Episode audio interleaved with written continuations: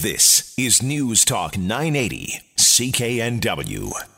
Well, as you know, there will be Remembrance Day ceremonies today at uh, 11 o'clock. Well, they start before 11 o'clock. 11 o'clock is the moment of silence. Uh, we will bring you more details uh, and sights and sounds and such from those events uh, across the country today. But we're going to take a look now at some poll results, and this has to do with the number of Canadians who are planning to attend Remembrance Day services today. Joining us on the line is uh, we are going to check in with Historica um, Canada because Historica Canada has done a poll on this. And Anthony Wilson Smith is the president and CEO of Historica Canada and joins us uh, right now. Anthony, thank you so much for being here.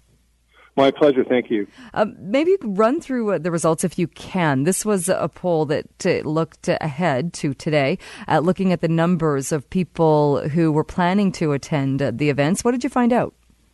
Well, we're seeing we've been doing this for about seven or eight years now, and we're seeing a steady stream, an uptick in the number of people who say they're formally, you know, I'm going to go to a formal Remembrance Day ceremony. I mean, as opposed to standing in a department store for a moment of silence, something really getting out there.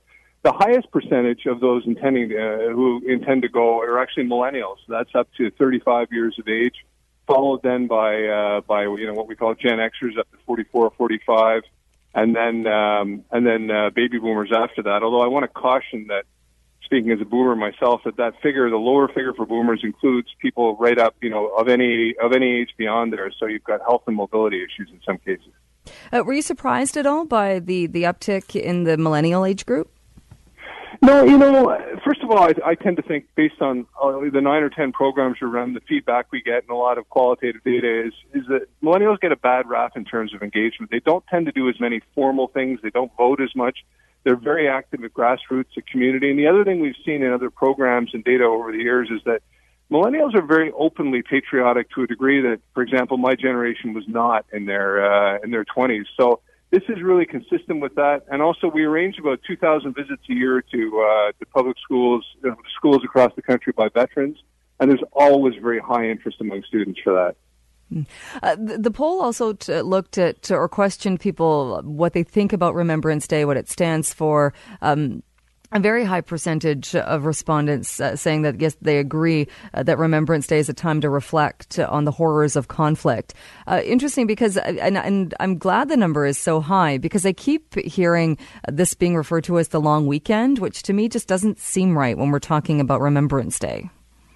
No, and you know, it reflects a couple of things. First of all, of course, this is a day to honor the soldiers, the fallen, those who, you know, those who survived, but also those who came back damaged, really broken by the effects of war, either mentally or otherwise.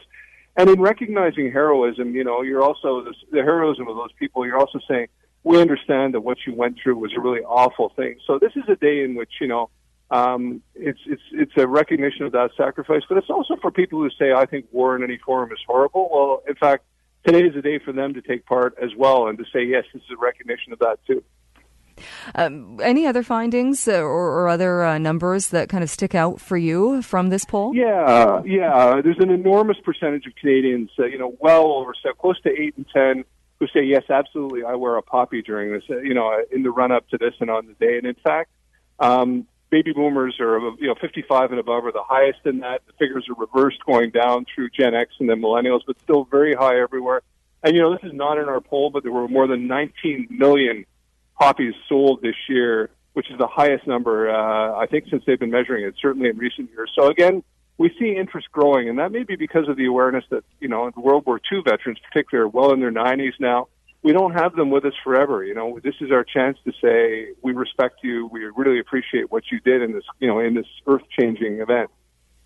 Uh, it's interesting. That number is uh, interesting uh, because uh, I was talking about this earlier on this program, and there's been uh, a few stories written about this as well. Just uh, the the numbers. It seems just walking around anecdotally, walking around. I noticed in Vancouver. I've read stories about Toronto. the Toronto mayor went out and was handing out poppies because he had noticed that it didn't seem as many people were wearing the poppy. It seems it seems almost just anecdotally walking around that there's not as many people wearing it. No, I know. I was very encouraged to see that higher figure. And look, one of the issues in this is that the Royal Canadian Legion, which does a terrific job and is, of course, behind the Poppy campaign, they've had an issue with, uh, you know, their membership aging, not as many new, you know, younger members coming in. And that affects across the board in terms of volunteers. So you may not necessarily have as many people out there on the streets you know, directly bringing the poppies. And I think most of us, you know, don't well have you know gotten used to not having to go out of our way to find a place that we know if we go to a public place there will be a veteran or somebody a volunteer there, and we can do that. When you have fewer of those, that may affect. But again, look, the overall number is high.